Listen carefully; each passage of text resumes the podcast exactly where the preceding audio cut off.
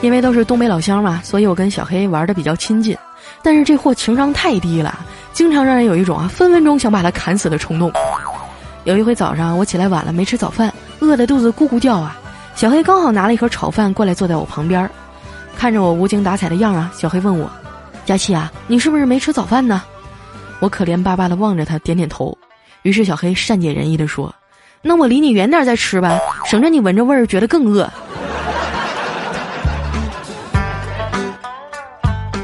上一次啊，我开视频直播的时候呢，小黑一直在旁边嗑瓜子儿，竟然还有好多人觉得小黑长得帅，我真想发自肺腑的问一句哈，你们是从什么时候开始瞎的？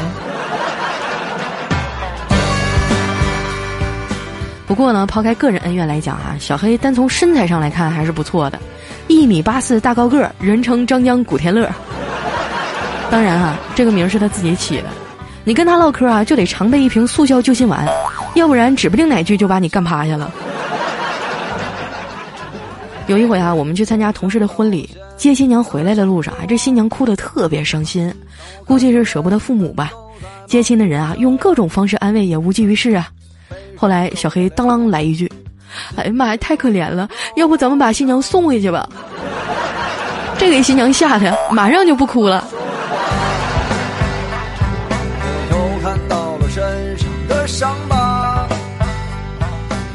看着周围的同事和朋友都纷纷结婚了，小黑的心也蠢蠢欲动啊。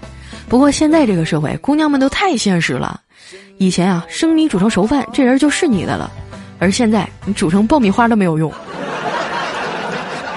十一假期啊，我们去城隍庙玩，有一个算命先生摆摊给人算卦，小黑就凑过去啊，伸出手让老头给看看。这先生啊，大眼一看，马上就说：“小伙子，你现在还是单身吧？”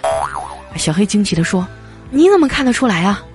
这算命先生闭上眼睛说：“因为，你手上的这股味儿啊，我实在太熟了。”